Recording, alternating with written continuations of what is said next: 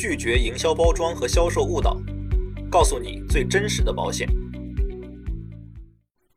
你好，今天我接着给你讲保险产品包装的套路。套路四：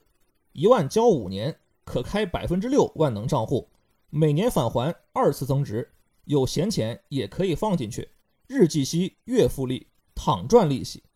除了类似这样的宣传，你可能还会在朋友圈看到业务员晒每个月公司宣告的利率和账户利息，挺让人心动的。其实啊，就是让你最低年交一万块钱。交五年买一个年金险或者增额终身寿险，然后再花一百块买一个万能险，也就是我们常听说的万能账户，两个产品捆绑销售。然后呢，你买的年金保险返还回来的钱可以进万能账户，也可以自己再往账户里存钱，每个月按照保险公司官网公布的利率给你结算利息。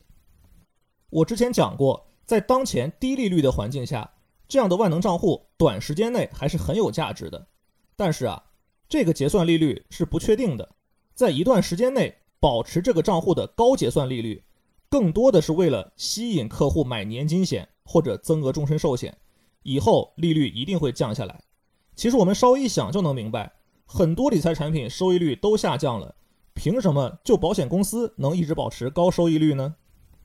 事实上，一五年左右的很多万能账户。结算利率都已经有不同幅度的下调了。当年市场上结算利率比较高的一款万能险，一度高达百分之七点四，现在呢只有百分之四。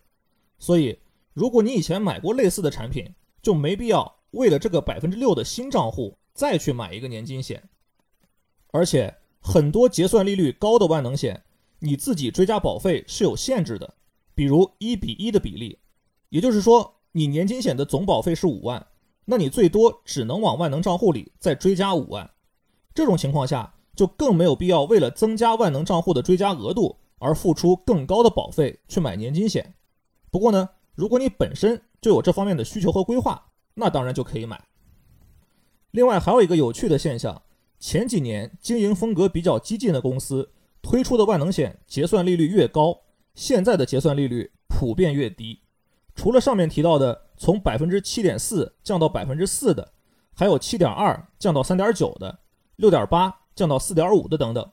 当然，每家公司不是只有一款万能险，坚挺一点的还是能有百分之五到百分之五点五。但是大环境在这儿摆着，以后怎么样还很难说。而经营比较稳健的一些公司，当时推出的结算利率没那么高的万能险，反而普遍一直稳定在百分之四点五到百分之五左右。所以，我建议你，如果要买分红、万能、投连这种带有不确定性利益的险种，不要只看眼前高那么一两个点的利率，更应该关注的是公司的经营风格和能力。套路五，我们这个产品返还早，首次返还比例高，返本快，配合万能账户收益更高，诸如此类。如果你看建议书上中档和高档的利益演示，数字确实挺好看的，业务员也会给你强调。哎，您看，我们的万能账户已经持续多长多长时间保持百分之五以上的结算利率了？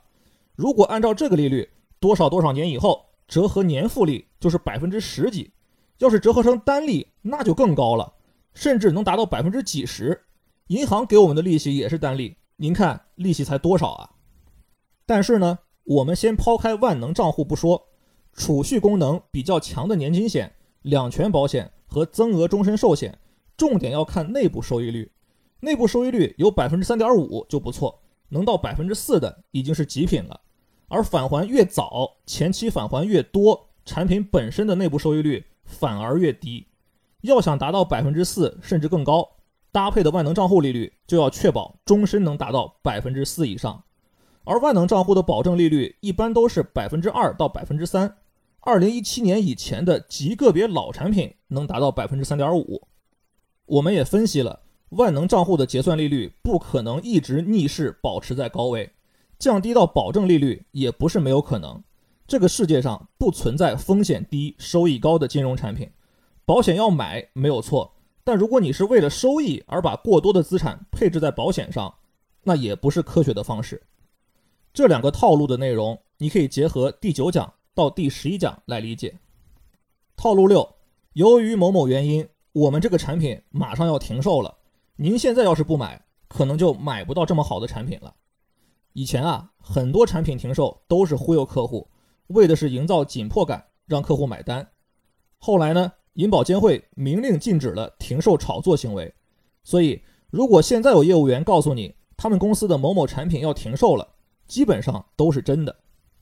但是市场上保险产品的同质性非常强，一家公司的产品停售很容易就能够找到替代品，而即便是监管政策原因导致整个行业的某个类型产品全部停售，各家公司也一定会绞尽脑汁找到对策，即便不能让新产品比老产品更好，在责任和利益上也会尽可能保持一致。所以，如果产品不能匹配你的需求，那就让它停售好喽。假设有一天，整个行业的产品真的要发生巨变，那我会第一时间告诉你。这两讲的内容和之前讲过的知识点有重合的地方，主要是想帮助你再加深一下印象。因为保险产品的包装，不管话术再怎么花哨，实际上翻来覆去，无非就是能返还、不花钱、收益高、保障全这几个点。你只要真正理解了我科普的知识，就会了解所有的保险责任都对应着成本，需要有取舍。即便可能还不知道具体该买哪一款产品，但起码在选产品类型的大方向上不会错。今天呢就先到这里，从下一讲开始，我会结合几个不同家庭类型的实际保险配置案例，给你做进一步的参考。下次见。